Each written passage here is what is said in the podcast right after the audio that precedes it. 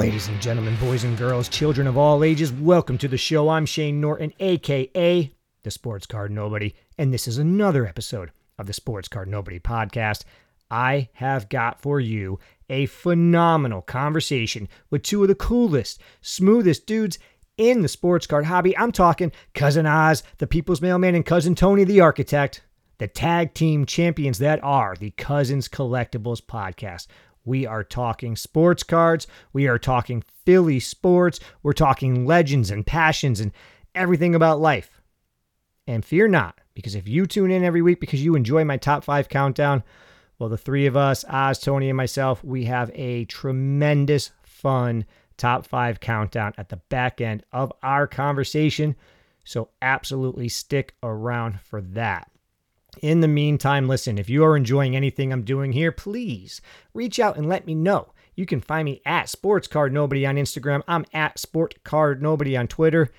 And of course, if you're enjoying this, like and subscribe, leave a review, do all that fun stuff because it helps the show grow. But you know what? More than anything, please, please share this. Share this with friends, share this with family, share this with anybody you think might care about anything I have to say here on this program.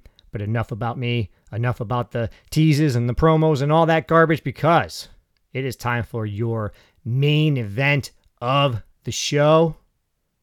Welcome, Oz, Tony, the Cousins Collectibles podcast.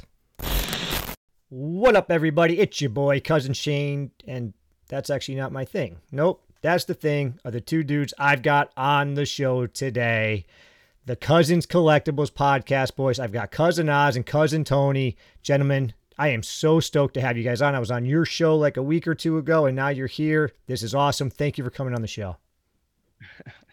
Thank you, Shane. That, that was pretty cool. I was like, wait, what's going on? Is he really serious? that was a good one. That was yeah, man, that was good. Thank you for having us. I was like, oh wow, okay. Yeah, nice. you gotta steal from the best, right? steal from the best. So no, I, I really appreciate it. This is awesome having you guys on. Like I said, uh, not just kissing butts, but you know, one of my favorite podcasts that comes out every week. It's you know high in the priority list to listen to you guys. For anybody who's listening to listening to this show that hasn't, you should definitely go check out what these guys are doing. But um, but you know, let's just jump right into this. You know, guys, this is the you know first time you're on my show. Just like uh, you know, I do with everybody. We're gonna get your whole story. You know, you guys were born you uh, became grown men, and somewhere in between, you started collecting. Tell me about that hobby journey, man. What brought y'all here? Well, yeah, go ahead, Oz. You go first because he kind of influenced me into getting back. so I'll let him go first. Well, you know, we we were actually uh, born in Reading, Pennsylvania. A lot of people get it confused that we're from Philly. You know, Reading's like the uh, redheaded stepchild of Philadelphia, but we are four for four Philly fans, and uh, you know, collected as a kid. It's, you know, same story you know, and it, it basically stopped in high school. Uh, once high school was over, you know, you got college, you got the ladies, you got the career, marriage, kids, you know, in that order. So life happened and cards just kind of went by the wayside. And uh, one, I believe it was a baptism party one day.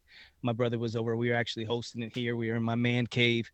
We started reminiscing, and for some reason, I was just compelled to go get some of my cards. And I was like, damn, you know, I was like, bro, I got some cards. He's like, oh yeah. He's like, I've been hearing some stuff about that in the news. You know, that's that's kind of picking up. And I was like, yeah. And this was right around, you know, when the, the pandemic hit. You know, so the, the the all the news surrounding the cards blowing up and stuff like that. It just kept coming out, boom, boom, boom. So I was like, I think I got some stuff. And then I was like, man, you know, I got these, uh, you know, Michael Jordan, the Locker series.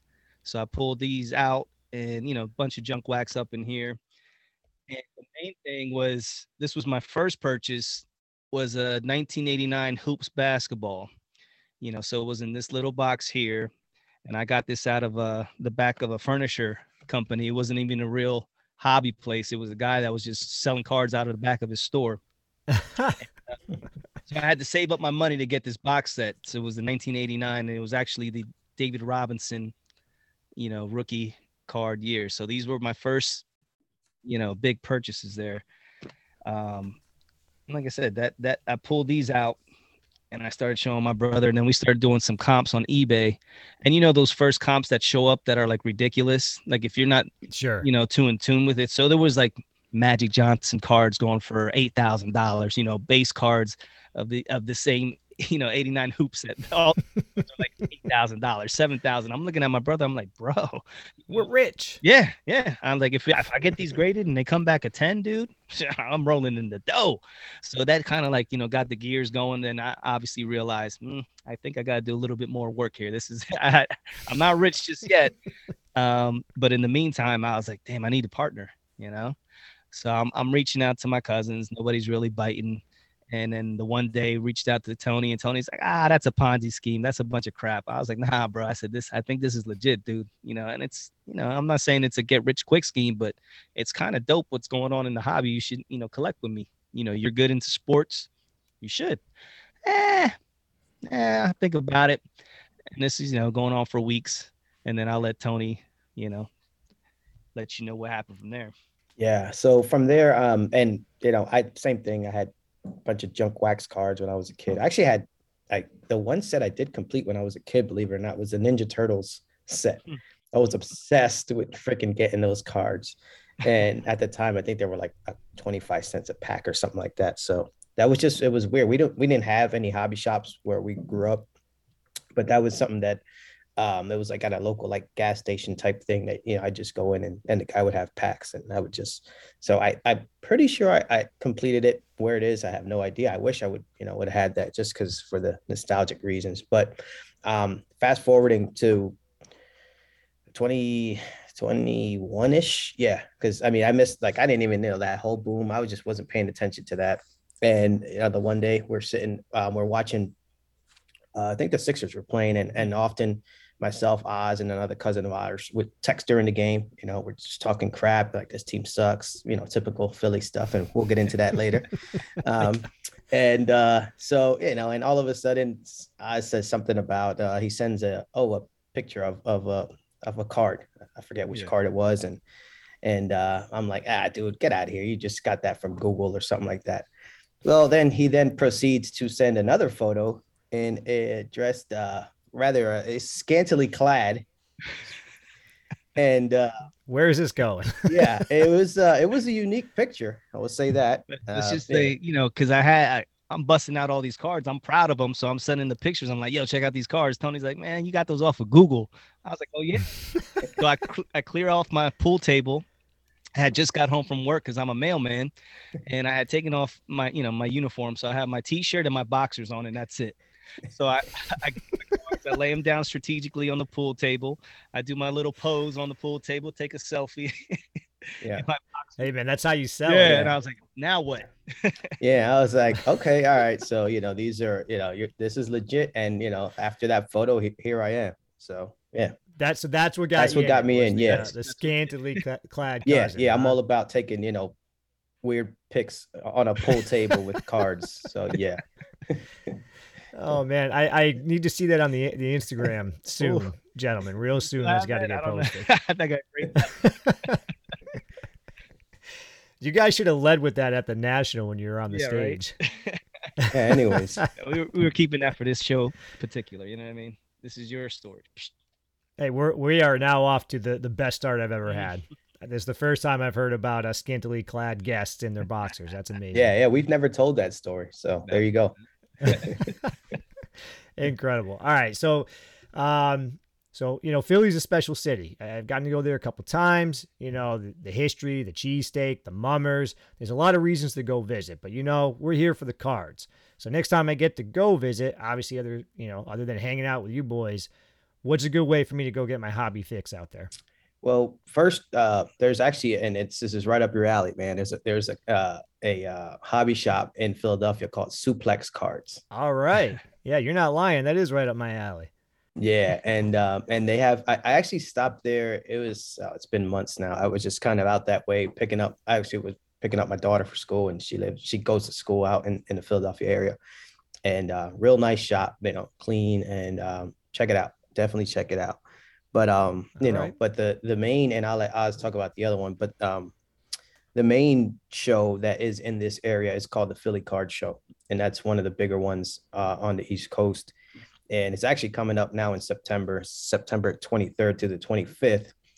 And we're actually excited about that because you know it's the card show but next door in the same kind of building and all that is uh, RetroCon, big toy, Okay. big toy show. Um, you know, all that good stuff. Um, so you know, you, if you want to get that hot toy fix, yeah, come on down. Man, I'm trying to retire. Don't put me back in. but uh, yeah, that's that's something, and we'll be talking about that coming up in, in in a future episode. But that's something we're definitely looking forward to because we're going to be able to get the toy stuff, and I'll let Oz answer it. You know, is because he's kind of dabbling into that a little bit more than I am. But it's just that's definitely something you want to talk about going down memory lane. That's definitely something that that um you know takes you there. But back to the Philly Card Show, that is it's huge, man. It's um it's, it used to be held in the Valley Forge Casino, and they moved it now. It's going to be in Oaks, Pennsylvania, and it's going to be in a bigger uh, facility, a lot more parking. Um, the word is they're going to have even more tables. So that I think that's like I don't know, maybe 500 table show plus something Yeah. like that. So yeah, and you know, and it runs the gamut from you know vintage all the way up. Do you guys set up at that, or do you go as guests, just like buyers? No, yeah, we've never set up there. That's um, man, that's a tough show to get into. Actually, you know, it's um, it's one of those where people are grandfathered in, and you know, and stuff Okay. like that. So I mean, you you know, where there's a will, there's a way, sure, but um, it's not like you're just gonna roll up and say I'm here to set up because you know there's 400 people in front of you. Yeah, we don't got that cloud just yet, you know. But, but speaking of, of the other show, is the uh, Fishtown Card Show. It was promoted by Brett Kazatsky, which you know it was awesome. I remember Tony had hit me up the one day. He was like, "Dude, I just seen on uh, Instagram, there's a guy saying that he has some tables available at the uh, Fishtown Card Show. You want to you want to go ahead and get one?" I'm like, "Bro, we're not dealers. You know, we just started collecting. Like, what are you talking about? Setting up at a show? I've never sold a card in my life. You know, what I mean, I've traded, but you know, I'm collecting to collect. I I'm not gonna put my PC out there for everybody to, you know, pick at." He's like, "Bro, we gotta do it. Gotta do it." And I was like, "You know what? We do. Let's do it. Just just for you know the, to get the experience and get out there and see what it's all about. To be on the other side of the table."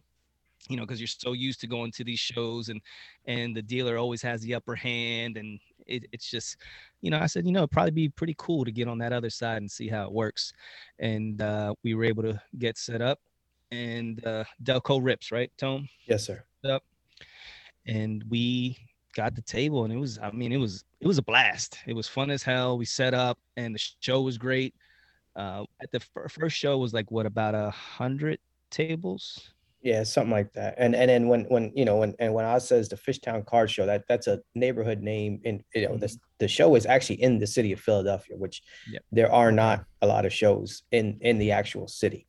So you know this this is rivers casino yeah this is held in a casino, so you know parking is easy. It's easy to get in and out. And actually, at the time of recording, it, it's it's the show is going on today. You know, Yeah. today being uh, August twenty eighth. So, um, so that show is actually going on right now. Yeah. Okay. So so you said um you had fun being on the other side of the table. Uh did you find like did you feel like you had an advantage as a setting up like a dealer? Did you make a lot of deals? What you know, Yeah. what actually happened with Yeah, transactions? it was a trip you know what i mean first time it, you know you, you get nervous you get butterflies because you have no clue what to expect Mm. walk in you see all these tables you see the linens the music's playing brett's a dj himself so he you know he's big on on having music in the background so it was just a whole vibe and then you're there and then people just start coming you know and it's like bam and they're looking at your stuff at one point you had you know five six people at your table and they have all your cards and like i said it's my PC Mm. so now I'm super nervous and I'm looking at Tony. I'm like, bro, yeah, like keep an eye on that dude. I'm, I don't know. And then one person's question, but you do, you know what I mean? That that's the advantage. You know, people are coming up to you where when you're walking the the the floor and you have your little case or whatever you got going on, you got to hope that somebody's interested in what you have and that the uh, dealer actually makes time for you. But you know, when you're the dealer, everybody, boom, they're coming to your table and you're making it happen. And uh, Is that something did you enjoy doing? it? Is that something you're you're gonna do more often? I think we'll do it periodically. It's I don't you know li- like I said we're not dealers. Um, Mm. and I I'm I'm a collector. You know Tony knows I'm it, it it hurts me when I sell something. You know like I physically feel like a part of me's leaving me. There, and and there's times where I just think about damn I had that card. Damn I had that card. Shit I sold that card. You know and it's like man. and I look Yeah. back at what I you know the money's good. you know I made a lot of money in these last two shows and it's great. And that's you know I've been using that money to fund you know toys and, and other things and other cars that i've been getting into now um, you know and there's some cards that you outgrow and that you're willing to Sure. part with. But then there's other cars that, like I said, were part of my PC that I'm like, I'm never gonna see that one again. You know, But- I really completely feel you on that one. You know, you guys alluded to earlier, you know, I'm a hot toys collector, retired, I always say. And just recently, I've been posting a bunch of my hot toys figures on eBay. I've already sold a couple. Um, and even though they've just been sitting in the closet for, I don't know, a year and change, actually, you know, I, I have some that I display, but a lot of them have been just sitting in my closet. It still kind of feels hollow yeah. selling them. Yeah. But at the same time, it's you know I'm trying to convince myself. Well, I'm trying to buy other cards, and if I'm going to buy the cards, I can't just keep spending my normal income. I have to figure out how to generate other types of income. The hot toys just make sense. Uh, they just going to sit in the closet and do nothing, or can they help get some more cards for my for my PC? But I have that collector's mentality big time. I completely agree with you. yeah, Yeah. collector, hoarder, whatever you want to call it. yeah, sure. Yeah, and that that I can get behind. You know how you're saying you're, you're selling off your hot toys. Our our thing is like, you know, if you want to really be a true dealer, you- you're probably gonna have to buy stuff that you don't necessarily like, that you're just buying to move, Right. and that's not. And we talk about that a lot on our show. That's just something that I don't want to get into because I just don't want to get stuck with stuff I don't I don't like. And unfortunately, you know, that's if I want to live the dealer life, I'm gonna have to buy the you know the hot guys of the moment and stuff like that. I'm like, eh, it's just not, you know. Yeah, I, I I've done some of that. I've done I've I've definitely bought some things specifically because I thought, okay, I might be able to sell this later. You know, who knows? Especially when I was when I really first starting to dive into it deeper because I, I definitely got into it as a collector first and foremost. That's where my head was at. Uh, but as you learn more, you know, you kind of get interested in okay, can I get the hobby to fund the hobby? And 100%. If if I want to keep my Bret Hart card, then that doesn't help me fund the hobby. Yeah. So I, I've definitely dabbled. I've had some successes. I just sold an Aaron Judge, you know, rookie card. I think I doubled or more than my more than that my money on that. But then I've lost money on other cards that are now sitting, you know, in my drawer next to me that I have no interest in keeping. You know, I had only bought it thinking maybe I could flip this one later. And that kind of, you know, that sucks. I hate the fact that I've got cards I don't really feel as passionate about instead of the money I could have spent on that for something I was passionate about. Um, so it's it's a weird it's a weird sort of headspace to be in when you're trying to be a collector and also trying to find a way to make money. But I'm definitely at some point I would like to do what you guys have done. We're set up at a show just to get that experience and, and kind of see that side of the world that I don't know anything about.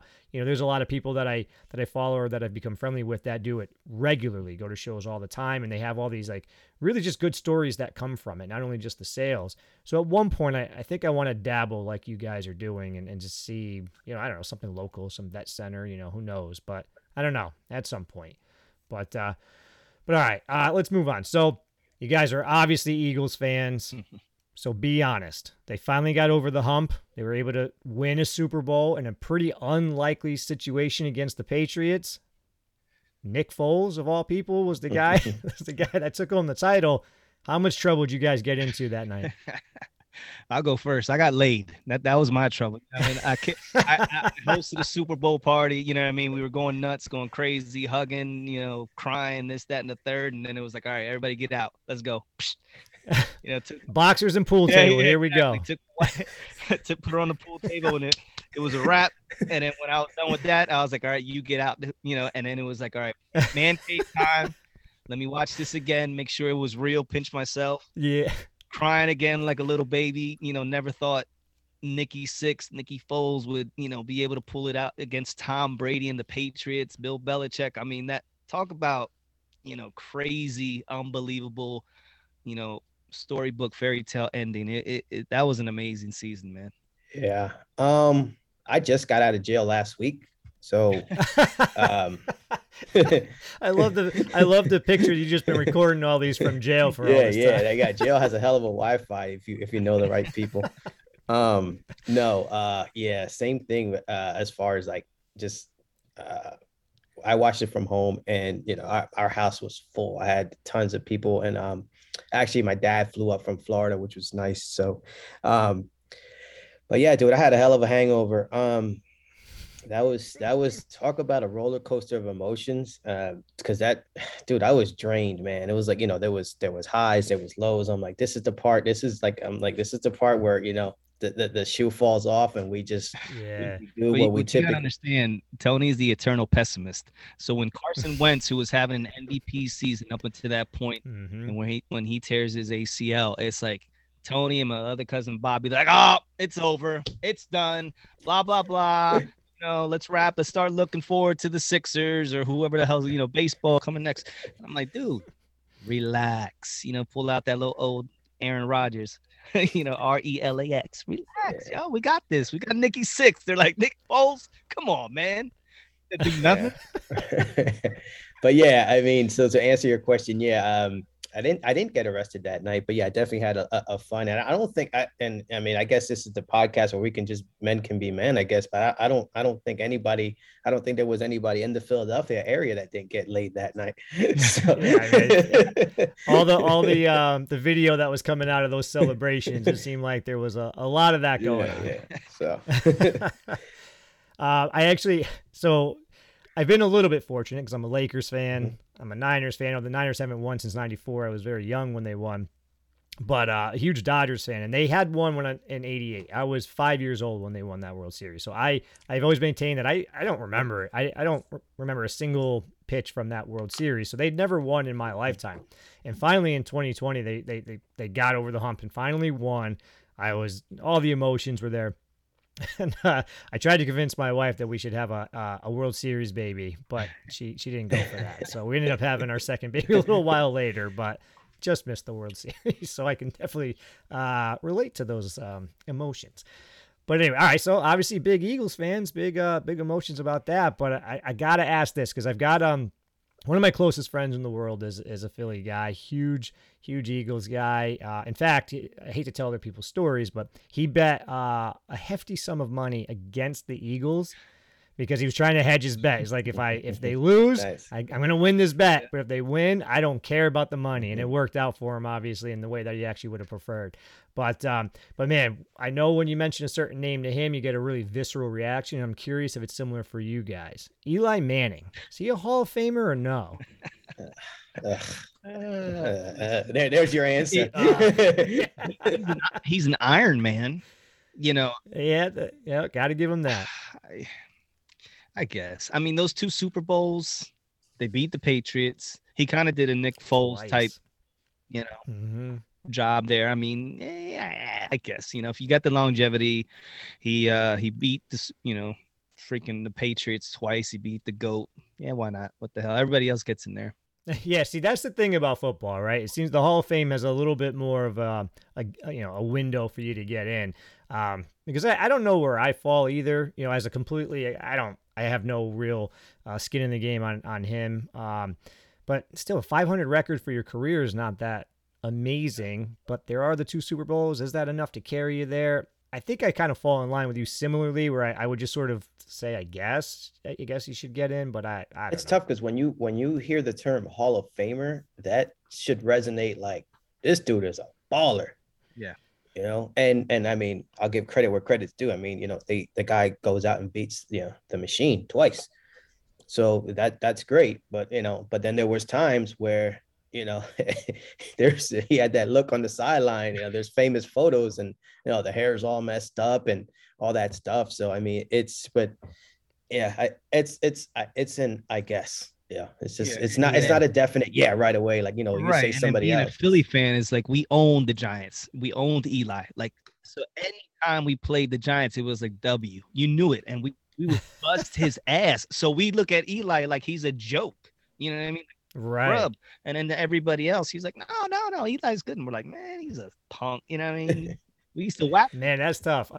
A- guy going to the Hall of Fame who who an entire fan base thought of as an automatic W. That's a that's a hard knock on the resume right there. yeah. Oh well. All right, so the Eagles love is well established. You guys did say you're four for four in the Philly sports teams, though, so your hearts lie with with all four of the teams. So your your Eagles, Sixers, Phillies, Flyers. But uh, you guys just recently got the Super Bowl. But I'm curious, where do your loyalties really lie? If you could only pick one more for the rest of your guys' lifetimes, would you go Super Bowl, World Series, see the Sixers get a title, or see the Flyers pull it off? Super Bowl. Another Hands Super Bowl. down. Really? hands down. Another Super Bowl, no, No doubt. doubt. huh? For me, no doubt. It's for me. There's two seasons. It's football season and waiting for football season. No doubt. All right. Now, now, now, now I know why you are with basketball the way you are. You know what I mean? But listen, an NBA championship. You know, we won back in '83. I think I was what eight years old. Really doesn't resonate. I don't remember that. So, and then we had to go through this whole damn process. You know, we got Joel Embiid. I mean, I, I want to see Joel Embiid hoist that trophy, baby. You know what I mean? That's what I want to see. You know, just for all the that he's had to go through and the city has to had to go through and the jokes and this and that and the losing man that'll be just cathartic just to see that Mm. if, if nikki hadn't won that you know the the super bowl obviously yeah that would have been the one but we got one i, I got to see you know technically in my watching lifetime of basketball i got to see them hoist the trophy I, I love that answer, man. Because again, I completely relate when it was came to the Dodgers finally getting over that hump. Um, so I guess since we're on the Sixers, real quick, what do you, what do you feel about the squad coming up? I mean, Harden seems like he's getting in shape. Made that you know change to his contract to help add some more depth. What do you think? I think I'll believe it when I see it. Um, Mm. We we still need some shooters, uh, and I was hoping, you know, you, you hear the rumors, the KD rumors. and Yeah, I, I think honestly, I think we need one more superstar, not not just a, a good role player. I think we need another, you know, superstar. Um, Tobias Harris, he he's good, but he's not great. You know, Sure. he he's a good he's a good fourth, you know, I mean, fourth guy on on the roster there. So, and you know, I mean, it feels like the NBA became that, Yeah. like you know, where you really need 3 Mhm. legitimate guys to get to really win, even regularly, right? It, it just, I mean, it's tough. I mean, it started with that Boston Celtics team, at least you know, from- from more of a modern Mhm. era where you had the big three, and there's a lot of the teams that have been able to do it had at least three guys. Yeah, I don't know.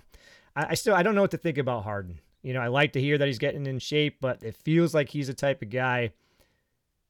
I don't know, to be as polite as possible, just isn't a winner. Yeah. You know, same way I used to think about Westbrook, and he came to the Lakers, and I really had to do a lot of mental gymna- mental gymnastics to root for him. But it just feels like, I mean, I don't know, I don't know. Seems like they're cut from a similar Yeah. cloth. Yeah, I, I think with we'll Harden, see. it's just he has to be the point, you know, the ultimate point guard. You know, we don't need him to mm-hmm. average 40, but you know, 20, 10, and 10. Just give me that, Sure. and and we're good to go. staying on the Philly conversation, Philly's got a little bit of a uh, a reputation with their sports fans for being, I don't know, difficult to put it politely. But uh, I mean, you guys are there. You're in the thick of it. What do you guys think, man? Does Philly get a, a bad rap, or are they really deserving of the reputation that precedes them? I'm so glad you asked this. um, yes and no. So, uh, for me, and I just speaking because you know I, I'll I'll just destroy my, you know, when I'm at home, like when I'm at I'm I'm watching the game live, I, I don't do that. Um, but it's um one of those things where we're big on effort, huge. Okay, so um, and there's a guy playing in Brooklyn right now, who you know, showed lack of effort and stuff. And that's why he got treated the way he did. It's just, is it fair? I don't know. But you know, we're just keeping it real. Like, you know, if if you're gonna be making the money that you're making and you're just gonna half-ass things and, and not really care, we're, we're gonna let you know about it. Who's that? Um, I'm not saying his name. I'm gonna say his name, Ben Mother effing Simmons. so, So wait, you guys are not a fan of Ben No, Simmons? Is definitely that- not. Philly doesn't. No. okay, Definitely not. wasn't Definitely sure. not. But um, I, you know, I have booed my team. You know, it, it's just, dude, you can't. It can't always be roses and butterflies. Okay, so like you know, and and and we expect, we just expect you to care and try. That, that that's huge. Now, you know, you're never, you're not always going to succeed. That's that's you know, a thousand percent. Now, I will say, I've never thrown a snowball. I've never thrown a battery.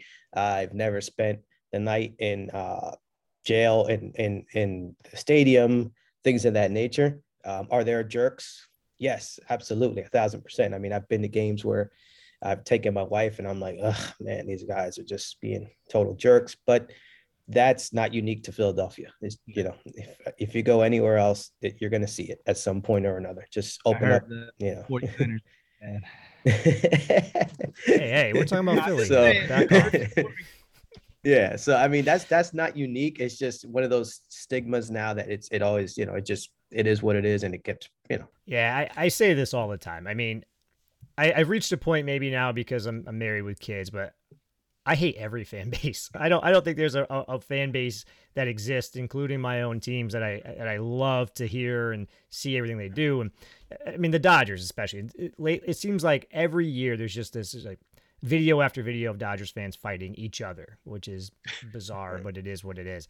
Uh, and I legitimately, you know, reached a point when I was living out in, in Los Angeles. I, I, would season tickets at Dodger Stadium. Um, I would try to get tickets that would get a little bit away from some of the riffraff. Mm-hmm. Is the best way I can put it. And I think the Dodgers, you know, is uh, there's a way more good fans than bad fans, but of course the negativity is always what people want to talk about and want to see and I and I just think it's true everywhere. You know, Boston gets a bad uh, a bad rap, uh, and I'm sure that there's fans that are out there that are doing the things that deserve it. But I also know a ton of Boston fans who are phenomenal. Same thing with with uh, New York fans, Yankees and Mets. Um, I've been to you know I, have been to games in Philly, and and I've certainly had some people giving me side eyes, and I've had plenty of fans who are happy to talk with me, you know, and have a good time just at the game. So yeah, I'm pretty big on every fan base sucks, and it just is what it is, and try to try not to be one of the folks that adds to it. Yeah.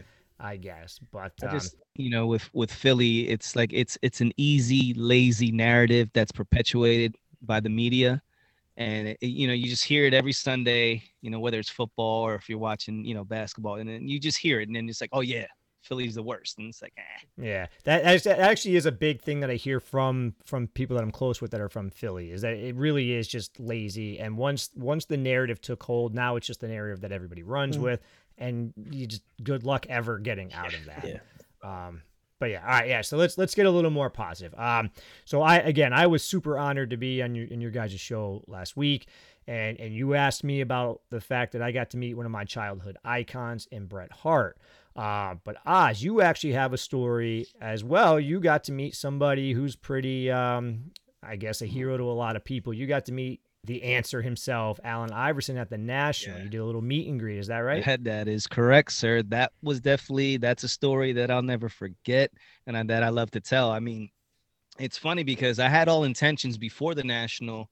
I got the VIP that we spoke of, so I'm thinking, hey, I'm gonna have access to Allen Iverson because I get 12 free autographs. So bam, I'm already good. You know, I'm thinking he's he's part of the the crew. I didn't know there was like 12 scrubs that you can get autographs from and that you had to pay, you know, 150 for the autograph for, you know, depending on what you're getting signed. If it's a rookie card, it's even more. And and if you want a picture, it's another 150. And you know, I was like, damn, I don't know. I, will pass. I'll pass. I, I you know, I'll look at him from afar. and then um we're just going through the national and we come across a booth, uh, an artist named Ken Carl. And Tony, it's funny because Tony, a couple weeks beforehand, before the national, he had sent me uh, one of Ken Carl's cards that he did, a one on one of Allen Iverson. And he's like, bro, check this out. And I was like, oh my God, that's so beautiful. That's dope. I said, that's that's like a work of art. And he's like, yeah, bro, this is awesome. And I was like, and I was tempted to get it, but I just like life happened and I forgot. And then here we are at the booth, and it's right there. It's the first card that you see, the Allen Iverson 101 that he did. And I was like, wow. I was like, how much, man? He's like, uh, I'm willing to work a deal. So I was like, well, you know, he had it for 400. And I said, you know, 300. He's like, yeah, yeah, 300. All right, cool. Boom. He goes, now you know, you got the card. Allen's coming up soon. You got to get the signature. You know, you got to get get him to sign it. And I'm like, yeah, you know what? You're right. I, I might as well do it. I said, I'm not going to have another shot or opportunity like this, you know, with this type of card and, you know, in the national. What the hell? Why not? So I got my ticket. Next thing you know, it's like a four hour wait until I, you know, get, get, get everything completed. But it was, you know, worth it. So Tony's like, bro, I'll see you in four hours. I'm gonna go do my thing. You know, I got I got grills to chase. You go have fun standing in line. So I'm like, all right, cool, cool.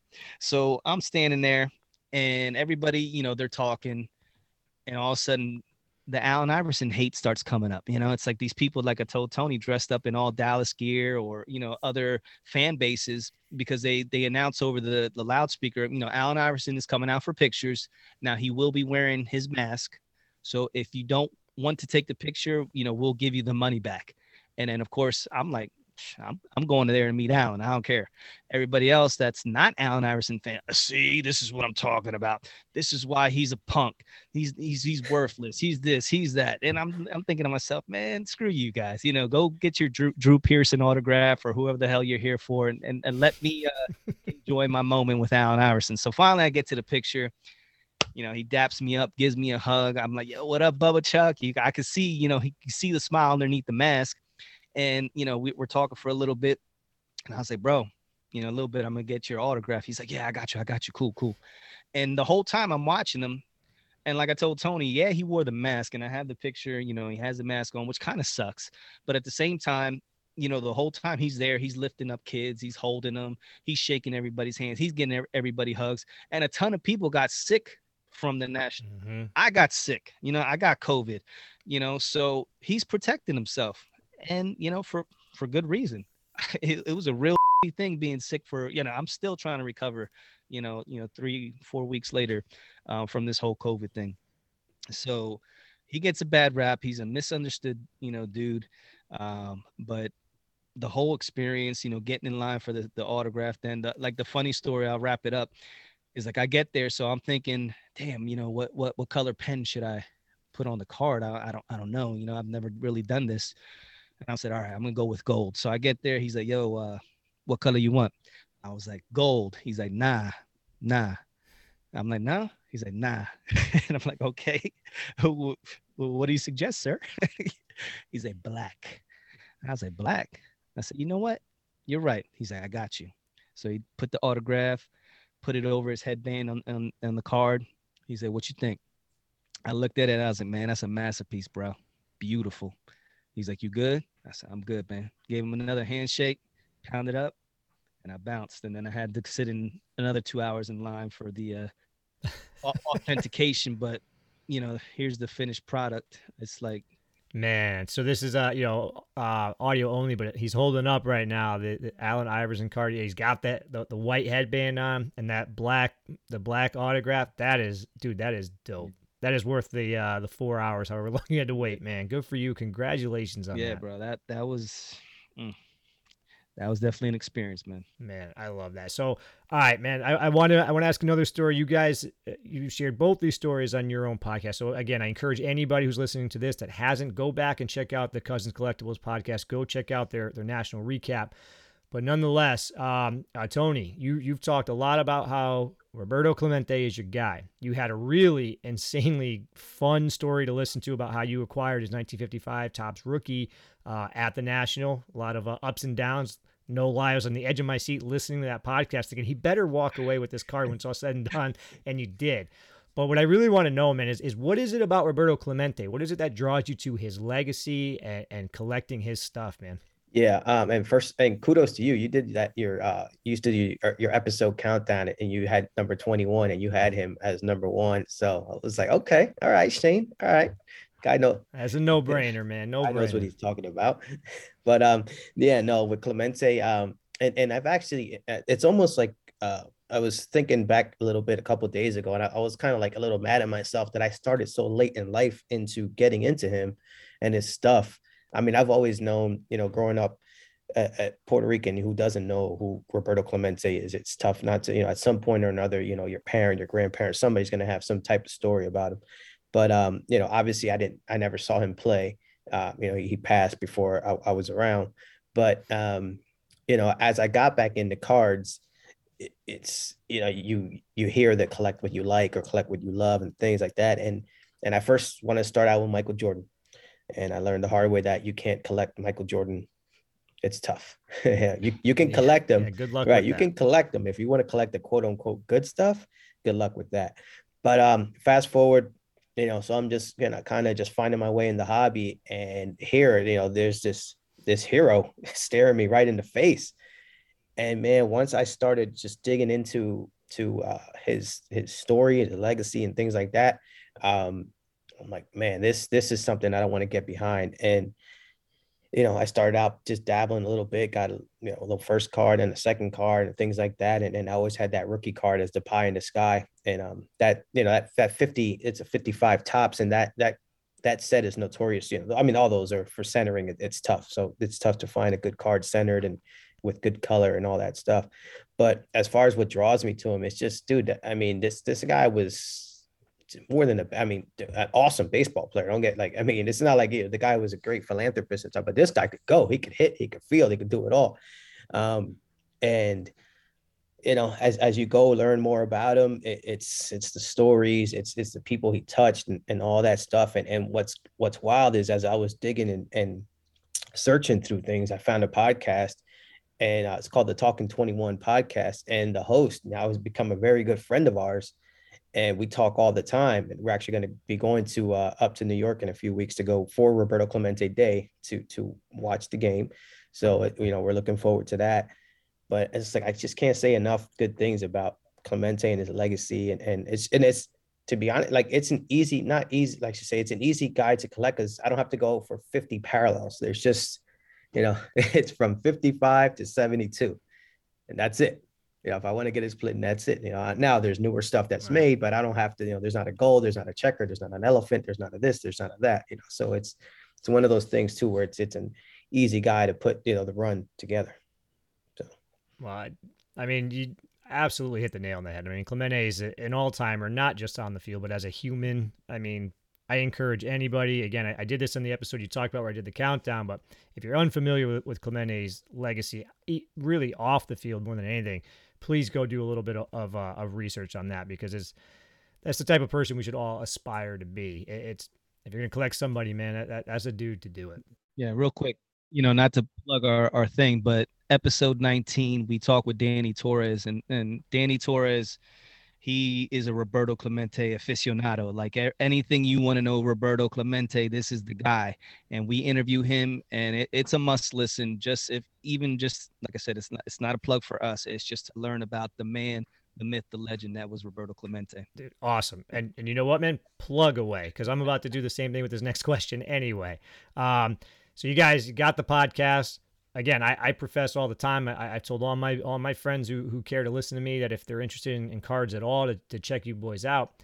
But um, but tell me a little bit about that story. Why did you decide to start the content? How's it been going, and where do you see the future uh, of your podcast going? Well, the reason we started it was as a joke, because honestly, it wasn't really anything that we aspired to do. You know, we we got back into card collecting late in life, so here we are we're collecting our cards. We're hot and heavy on eBay every night. We're texting back and forth, and we're listening to all the content that's out there, trying to you know soak it soak it all in. So every uh you know morning before I I go to work, you know, Tony's texting me, yo, don't forget to check this out. Oh, yo, did you hear this one? Hey, look at this podcast. Da da da. And we're, you know, we're going back and forth. And then we start talking like, bro, why don't we do our own thing? You know?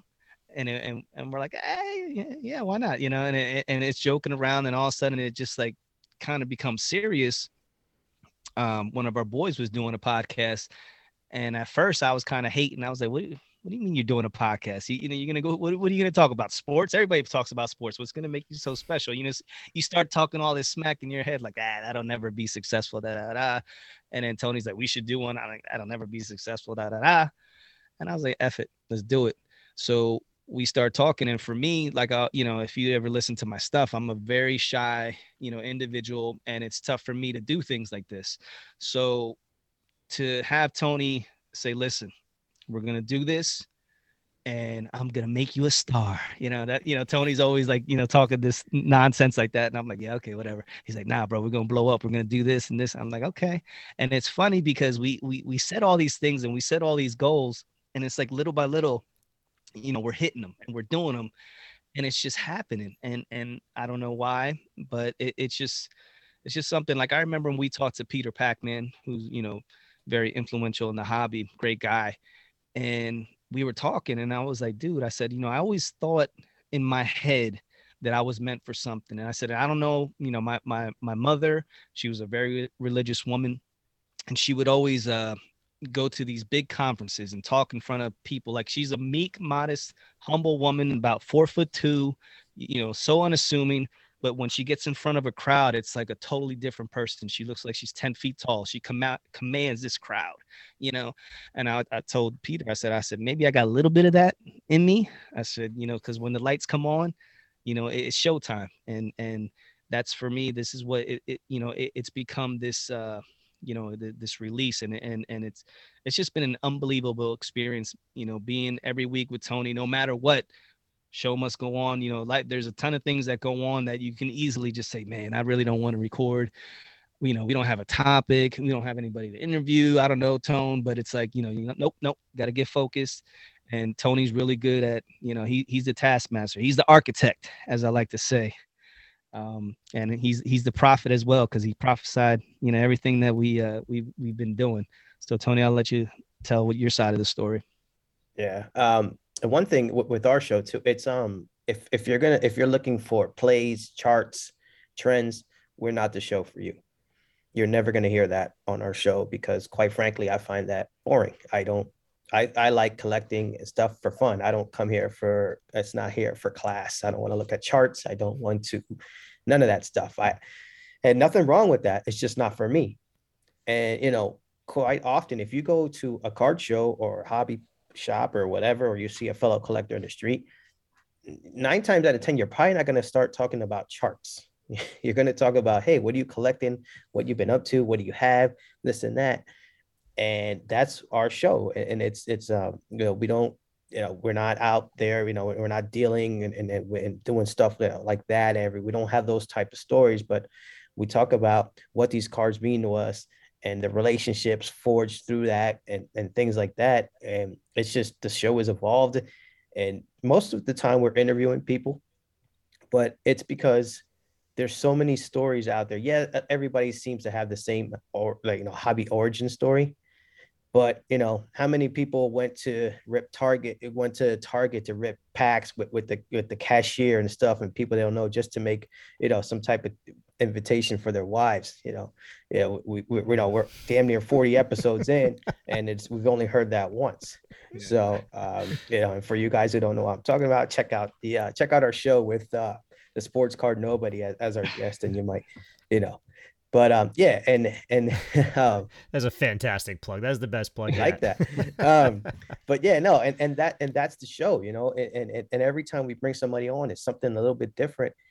And again it's it's not oh here here's the trends and you know and blah blah blah. I don't give a damn about that crap man. I like i don't need nobody to tell me that a mickey you know i don't need a chart to tell me that a mickey mantle is, is I, I know that's going to be worth something. It's okay so, um, you know, and as far as where's the show going, it's we just see it continuing like that. I mean, there's tons of people out there in the hobby to talk to, and there's stories that are still being made, and you know, we just look forward to just being along for the ride. Those uh, those are phenomenal uh, answers there, man. And I really want to speak quickly because um, I re- I relate big time to um, to Oz what you're saying about being you know shy or introverted.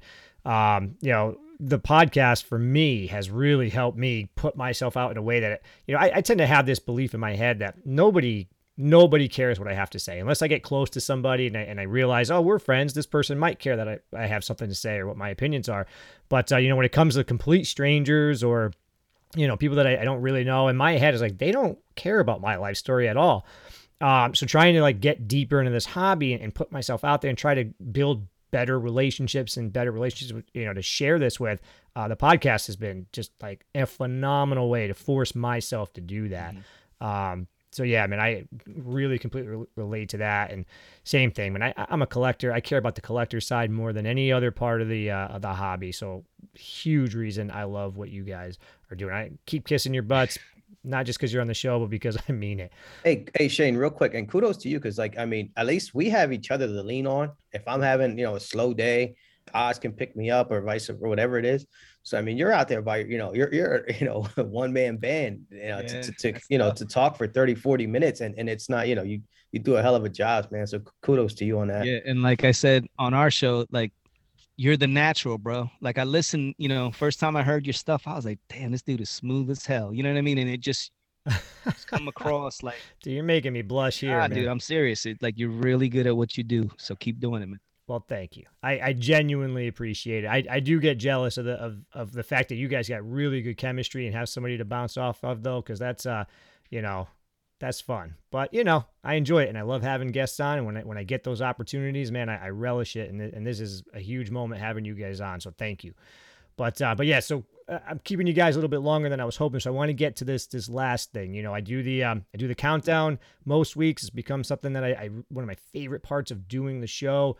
Uh, and I, I've been wanting to do that with some guests. So I've got you guys on, and I thought it would be fun to do a, a top five countdown, but we'll keep it local. We'll do Philly athletes, top five Philly athletes of all time. Now, you guys each got your own list. I got my own list. We all agreed to do this, but I got to be honest, I kind of lied to you guys a little bit because I didn't do my top five greatest athletes of all time. I did my top five Philly athletes that I hate of all time. Nice. So that's the way I'm. That's the way I'm going to do this list. And then uh, I'll go first. I'll kick it off and let you guys get the final word. yeah. Well, we'll see. So, all right, man. So we already already talked a little bit about some uh, some hate for uh, for the answer because my number five most hated athlete, Allen Iverson. Now I'm gonna be honest. I actually think Iverson was phenomenal. Respect the hell out of his game, but bro, stepped right over Ty Lue like he was trash in Game One of the the 2001 Finals or, or whatever year that yeah. was. And you know what though? Lakers won the next four of those yeah. games and, and took that title. But I, will never forget the way he stepped right over Ty Lue like he was nothing, man. Get out of here. Bro, that year, Allen was possessed. You know what I mean? If if you just have an opportunity just to see highlights of that year, 2001, when he literally carried that team. You know, Larry Brown put together this hodgepodge of scrubs, you know, really that didn't score. It was all defense. And Aaron McKie to to put a little bit, a couple buckets in there. you know what I mean? But you had what do you have like Tyrone Hill and yeah. Ricky Dikembe Mutombo and yo, you look at that squad. I'm like, how the hell did they do what they did? And it was because Allen Iverson was just a monster that year, complete. Yeah. And I mean, the Lakers won or lost one yeah, game in that, that playoff, that. and that was the yeah. game. That was the Ty Lue step over. That was game, my and, and, all of a sudden, that was my championship. You know what I mean? After that, I'm like, I don't even care anymore. but uh, nice, yeah, that, that's a nice curveball by you. Uh, for me, my my um, number five is Bernard Hopkins. Um, just a bit of you know might be a little bit curveball, but um, this dude undisputed middleweight, and and for me, the so my list is actually top five that I saw. You know, I could easily go, mm. you know, Wilt Chamberlain number one. It's I, I, I never saw Wilt play. I, I can't talk on. You know, That's just something, you know, that's a whole different thing. But um, yeah, five for me is Bernard Hopkins, man. You know, undisputed middleweight champ. Uh, he beat Oscar De La Hoya. He beat my guy Felix Trinidad, and um, you know, he actually had one of the coolest nicknames too, man. The guy, the execute executioner. I remember he used to come to the ring with, with an executioner's mask on. So, um, you know, I just I didn't appreciate him at the time, but now looking back and when you sent this, I'm like, dude, he was a bad dude. Yeah. So you know, fought for a long time. Mm-hmm. Well, my number five is going, you know, thinking outside the box, um, is Rocky Balboa.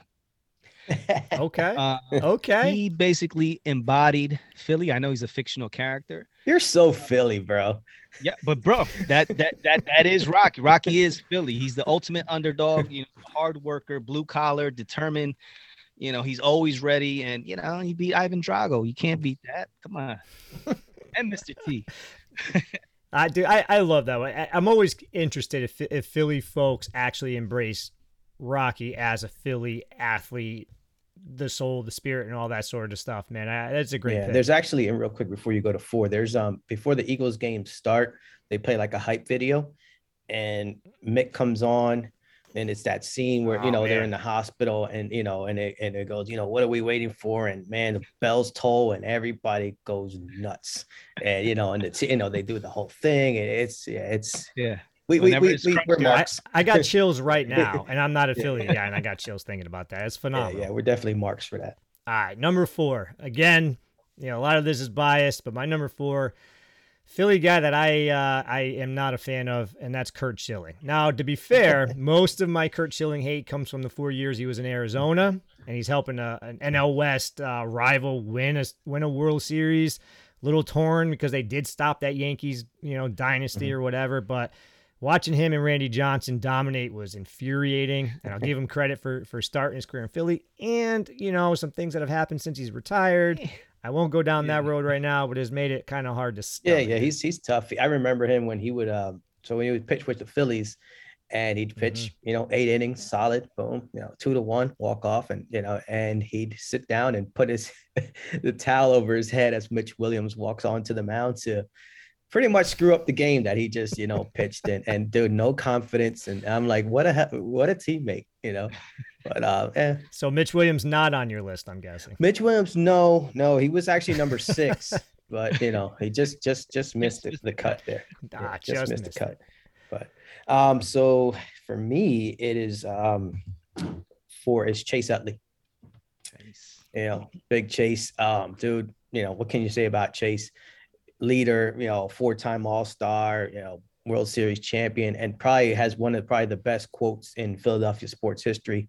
Um, I don't want to say it, you know, um, but I could yeah, yeah. I'm just uh, you know, look it up, but it has something to do with the 2000, you know, with the World Series champion. But um, yeah, it, it- dude, that guy, and and he was just, you know, with him, Ryan Howard, Jimmy Rollins, um, all those guys were homegrown, and it was just nice to see that whole team come together. But he was kind of the, the heart and soul of, of of the team. So that that's number four for me.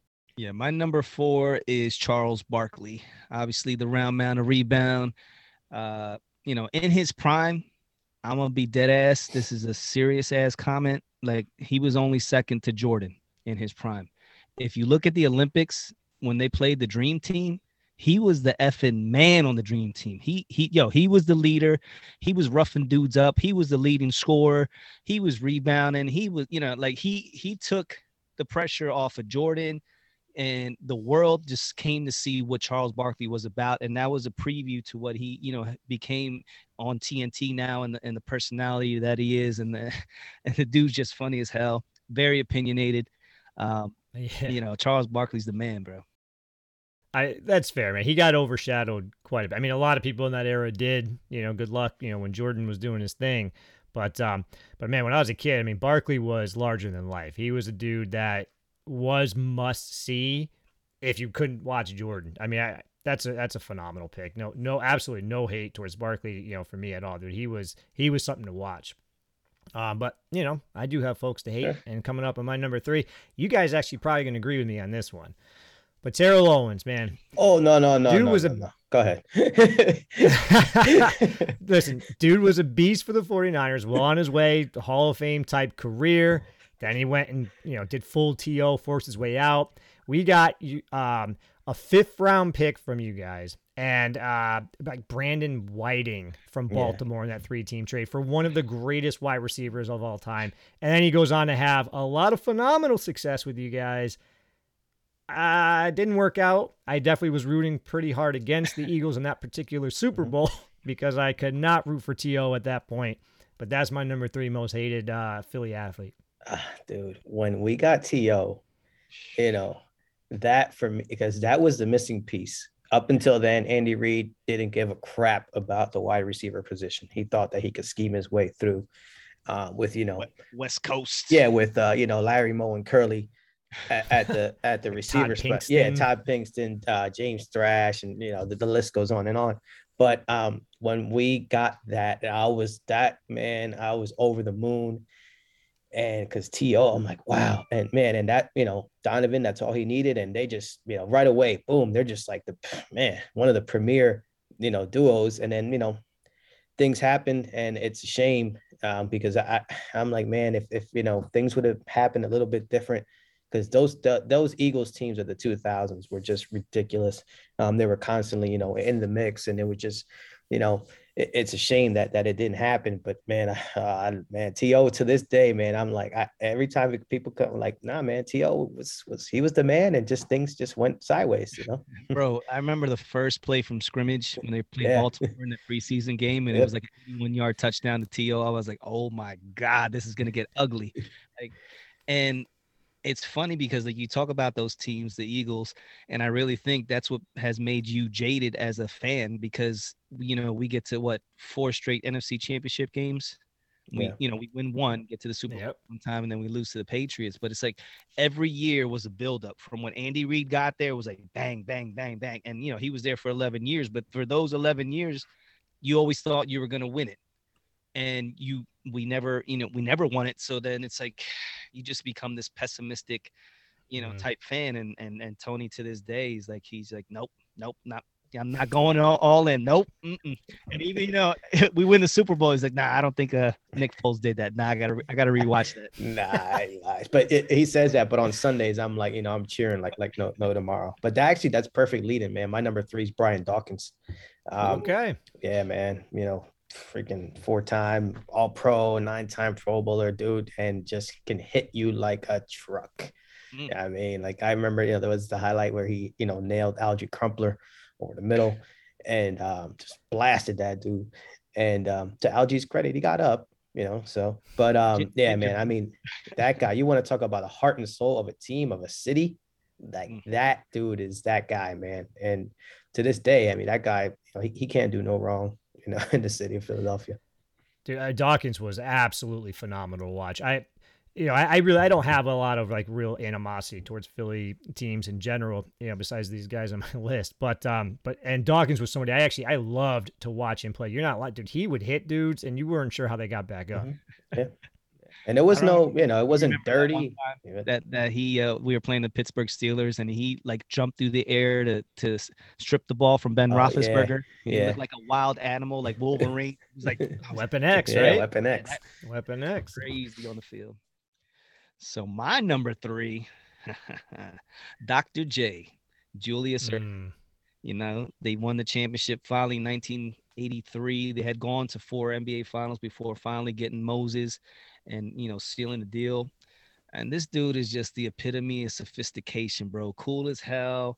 You know, NBA legend. He walks into the room. It's like every, everything stops. He's like, oh shit, Dr. J. You know, it's legendary, bro. That's my man. Awesome picks. All right. So my number two is a little less fun.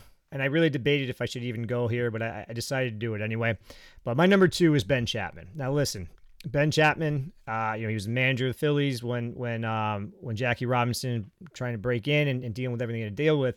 And Chapman was not the only guy that really gave Jackie a hard time, you know. But especially with the movie 42, Alan Tudyk, who played his character, he's really sort of become semi the face of that hatred and that disgustingness.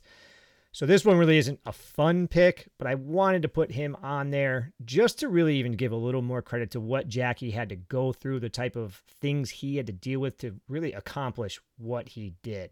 So while Chapman was not alone in being that type of person, especially in that era, I don't know, F that guy is all I want to say about that one. So that's my number two is Ben Chapman. Yeah, a thousand percent, man. That you know that that's um something that we we talked about that a few episodes ago with our guy Corky. Um, that's something that sometimes gets swept under the rug. You know, being the, the Phillies being that type of organization. You know, and and you know we hope that things yeah things have changed and hopefully things get keep getting better. But that's yeah that's you know f that guy. yeah, yeah. You don't realize you know we we we look back and we look at these cards, you know, the Jackie Robinsons and the Willie Mays and you know Roberto Clemente, and you don't realize what these guys had to do to succeed. You know, I mean, it's like a one in a million chance just to become, you know, get into Major League Baseball, but then to overcome all that bullshit, man, like these dudes were like, those are heroes, bro. Because yeah, like legitimate heroes. Yeah, it wasn't just that's baseball. Right. We throw that word around a lot for um, for athletes and for celebrities in general, right? You know, and, and, I'm always a little weary of, of celebrity worship, but for real, like the guys that you just mentioned are, are legitimate heroes. Yeah, I mean, dude, some sometimes these guys are going home and they don't know what's waiting for them and all kinds of craziness, man. So yeah, that's you know, I know now we're talking about guys now that just, oh my god, you took a picture of me because I was walking out, man, dude, you don't even come right, on, bro. Right. all right, but moving on. Now, you're number two. Number two for me is AI. Um, All right. Yep, AI. Just because you know, just the dude pound for pound and Oz, and he'll he'll probably pontificate on this a little bit more. But um, you know, it, it's dude, the guy, you know, single handedly takes them to the to the finals that year, and, and and you know, most of the time he's he was with the Sixers, it was kind of a one man band, and and he just guy wore his heart on his sleeve, and and you know, he's just one of he he epitomized what we go at like we gravitate towards as fans. It's effort. It's you know just I don't you know yeah he had some stuff on the you know but all but I but when it came time to play like when the lights came on it was go time and we, we just we got we got I got to respect that you know. Yeah, dude. AI watching him play was like simultaneously infuriating and jaw dropping at the same time. You just you couldn't understand how he was pulling off what he was pulling off, the way he would throw himself at the hoop and and the ball would go in. It was incredible. And and something that absolutely doesn't get talked about enough. We hear all the time about the uh, talking about practice. Mm-hmm press conference, right? And the, and the way that went. But how often that we don't talk about the fact that he had just lost a friend and like the way that whole thing unfolded is is if you watch the whole thing is really uncomfortable when you realize this is a man who's in pain, in yeah. real pain, not not sports pain, but real life pain and still carrying himself self through that in a way that's become a meme in a way that's really become disrespectful and people don't even realize it my respect for for AI, even though I had him on number 5 mm-hmm. for the for the step over. Allen Iverson, he he was that dude. Yeah, he was the dude. I won't get into it anymore. But um, number two for me is Wilt the Stilt Chamberlain. Got to put him on the list. Uh, they were the 67 champions for us. Um, you know, he's in the top player of all time conversation. What can you say about this dude? He averaged 50 points a game, you know what I mean? Like 20, 30 rebounds. Who knows how many blocks? They weren't even keeping track of that at the time. And then, uh, you know, to score 100 points in a game. And the dude was just phenomenal. Like, if you ever watch those highlights, it's like a man amongst boys, literally, you know? And, you know, it's fun. Yeah, it changed the game. Yeah, yeah. And then you got Bill Russell here, who you know he was just the unassuming type guy, and and he he basically owned Wilt. You know that that's the funny part. And you know Wilt was the man, but you know everybody has like their Achilles heel, and Bill Russell was that guy. Mm-hmm. Because honestly, Wilt should have had, you know, as many championships as as the Celtics, but you know it's easy. Just two.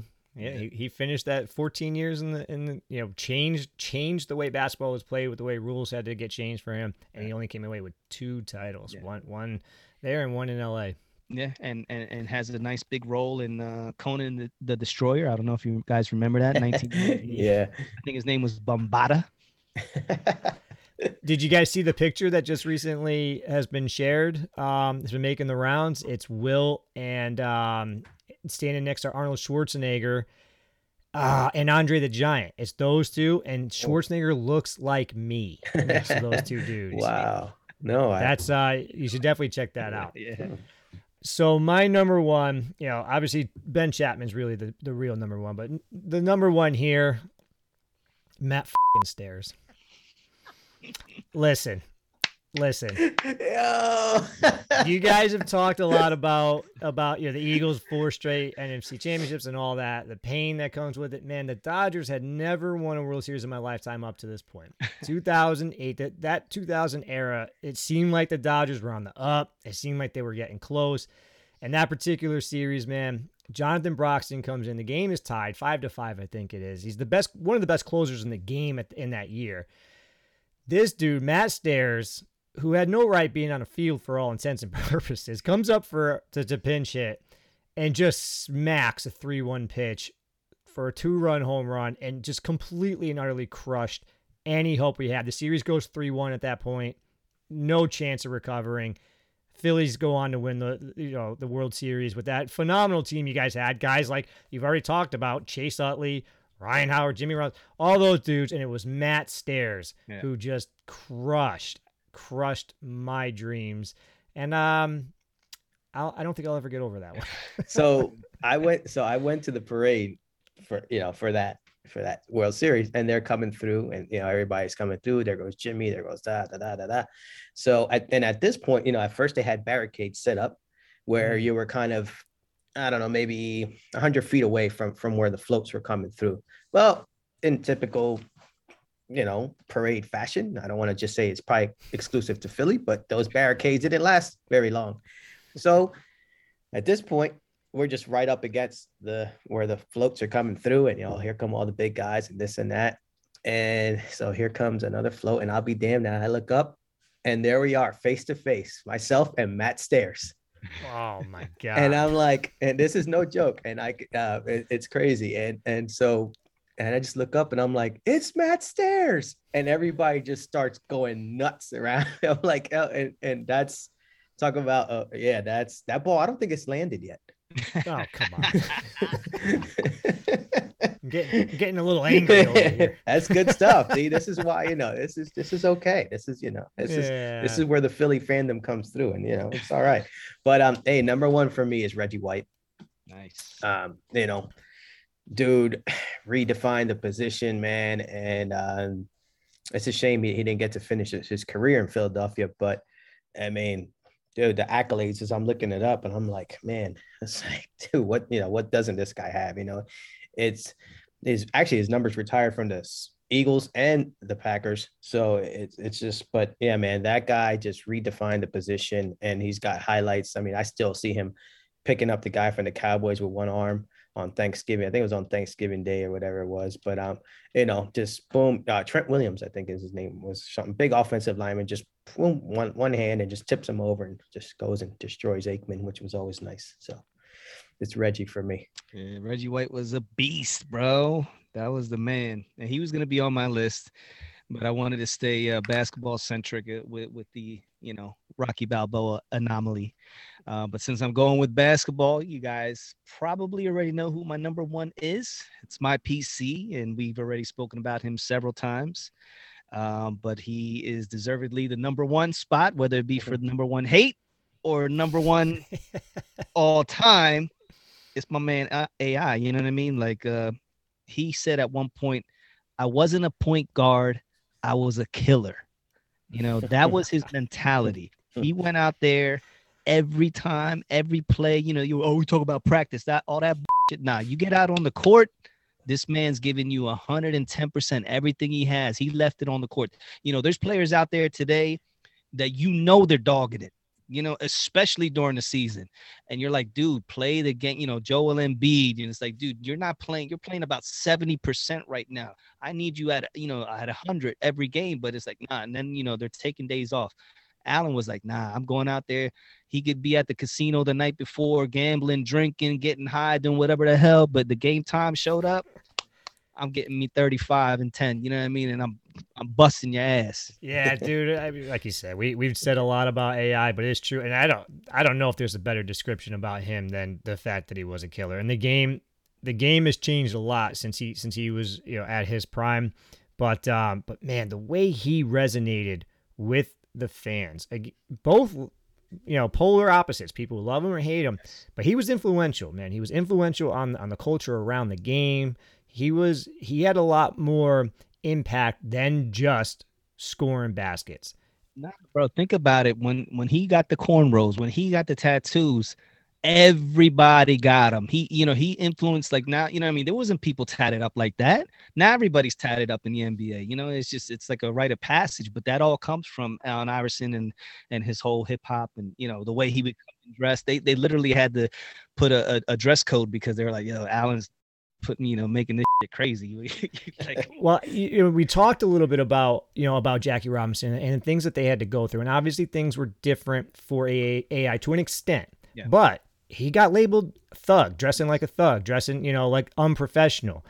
And, and he dealt with, you know, the fact that the league changes the dress code because he's just trying to be himself yeah. in a way that legitimately connected with the fans. I mean, right. this is what you want, right? You want your your athletes to go out there and and be one of the people, you know? I mean, baseball has this this massive problem where it seems like they can't stop being old white men. That be cool, be likable. Yeah. AI was the epitome of that. Yeah. So uh, I really, I really, I, I will hate on them because I, I'll hate on them in a sports way. Yeah.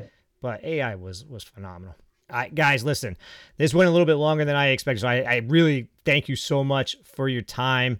But I'm going to go ahead and let you get out of here. That top five was a lot of fun. Thanks so much for, for playing along with me on that. But before you go, I mean, share it, plug away. Where can people find you? Where can people come hear you? Give it all up. Yeah. So um, our show is is Cousins Collectibles podcast. Uh, we release episodes every Monday. So that's the podcast form, and then we do, and then we release that same episode on YouTube for the video part of it, and that those that comes out on Thursdays. Um, and we're on Instagram. Follow us at Cousins underscore Collectibles. That's kind of the main. Um, I run that account for us. Um, it's kind of a dual account, but you know, Oz has his own, and he'll you know kind of give you all that good stuff. But that's uh, you know, if you want to get in touch with us, um, that's something that you know just reach out um, and you know we're just regular dudes talking regular stuff anybody, you know, you're a collector, you got a story to tell, hit us up, man. You know, whether you want to hit us in through the DMs and chat or you want to get on the show, you know, we we're we're always looking to get the collector's point of view across. And like Tony said, just getting those stories out there that need to be told because yeah we all you know collected as a kid and yeah we all stopped and yeah we all got back into it but you know that's where things change and everybody goes their you know their separate ways whether they're collecting wrestling or they're collecting basketball or they're collecting clemente it doesn't matter you know there, there's you know different strokes for different folks so you know i mean definitely if you get a chance check us out um you know it, it, we, we tend to do things a little bit different we you know we we we have some music in the beginning we like to do uh you know introductions specific to to the uh you know guests that we have on or for whatever topic. So you know we like to have fun and uh you know just chop it up man. That's what it's all about. Awesome. Cousin oz the people's mailman. Cousin tony the architect. Gentlemen thank you so much for coming on. Thank appreciate it. I am not lying to you when i say how much i love talking to those two gentlemen that you just heard on the show. Cousins Collectibles Podcast. Go find it anywhere you can pod. Go find them on Instagram because they are doing some really cool stuff in this hobby, making it better and more fun for all involved. But listen, that's the show. I hope you enjoyed it. As always, don't hesitate if you want to reach out and tell me what you think at Sports Card Nobody on Instagram, at Sport Card Nobody on Twitter. Like, subscribe, all that stuff I talked about in the front end. Ladies and gentlemen, thank you for listening. Have a good night.